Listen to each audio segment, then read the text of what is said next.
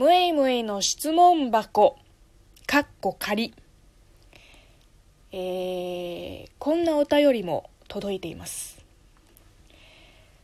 質問じゃねえけど、日本語半端ないレベルだな。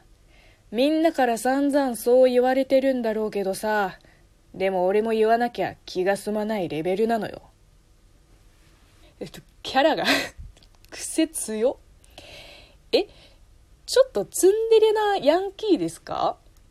あのこう金髪のリーゼントで学ランのボタンを全開させて中に赤の T シャツを着ているよね。絶対。そんで雨の日に道端で捨て猫を見つけて傘を置いてくるよね。このメールの内容完全に告白シーンで言うセリフだよね。別におめえのこと好きでも何でもねえよ。みたいな。絵が勝手に浮かんでくる。あの、ぜひね、CV 鈴木達久でお願いします。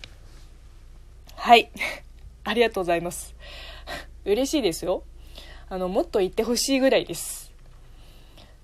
まあ冗談はさておき、自分の目標まではまだ程遠いので、日々精進するのみなんですけど、えー、私今年の3月に専門学校を卒業するんですよ。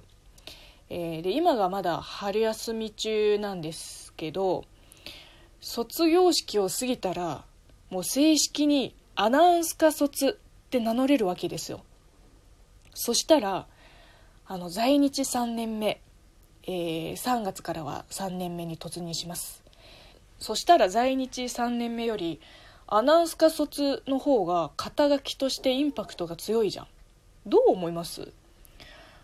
あの免税店のバイト先でもあ今は辞めたけどすっごいあのなんでそんなに日本語がうまいんですか？ってよく聞かれるんですけど専門のアナウンス科に通ってますって言ったらああアナウンス科っぽいとか道理でうまいわけかっていうあのリアクションが返ってくるんですよ。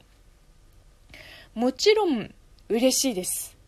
もうこのままアナウンス科の看板を背負っていきたいぐらいです。まあ他の人からするとめっちゃ迷惑なんだけど、ただね、アナウンス科にいた2年間はもちろん、日本に来るまでの、えっ、ー、と、何年だ？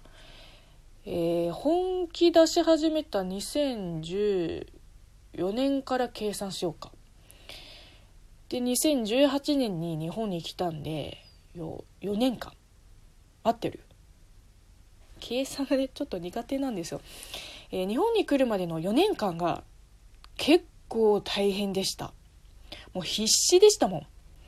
中国語を忘れろの勢いで勉強してたからね、まあ、別に日本人になりたいとか1ミリも思ってないけど日本人になるつもりで日本語を勉強してました。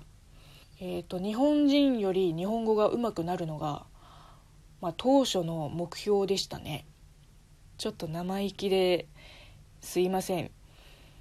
で今の目標はですねアナウンス科卒の最強伝説になること。と少しなまった中国語を研ぎ直すことかな。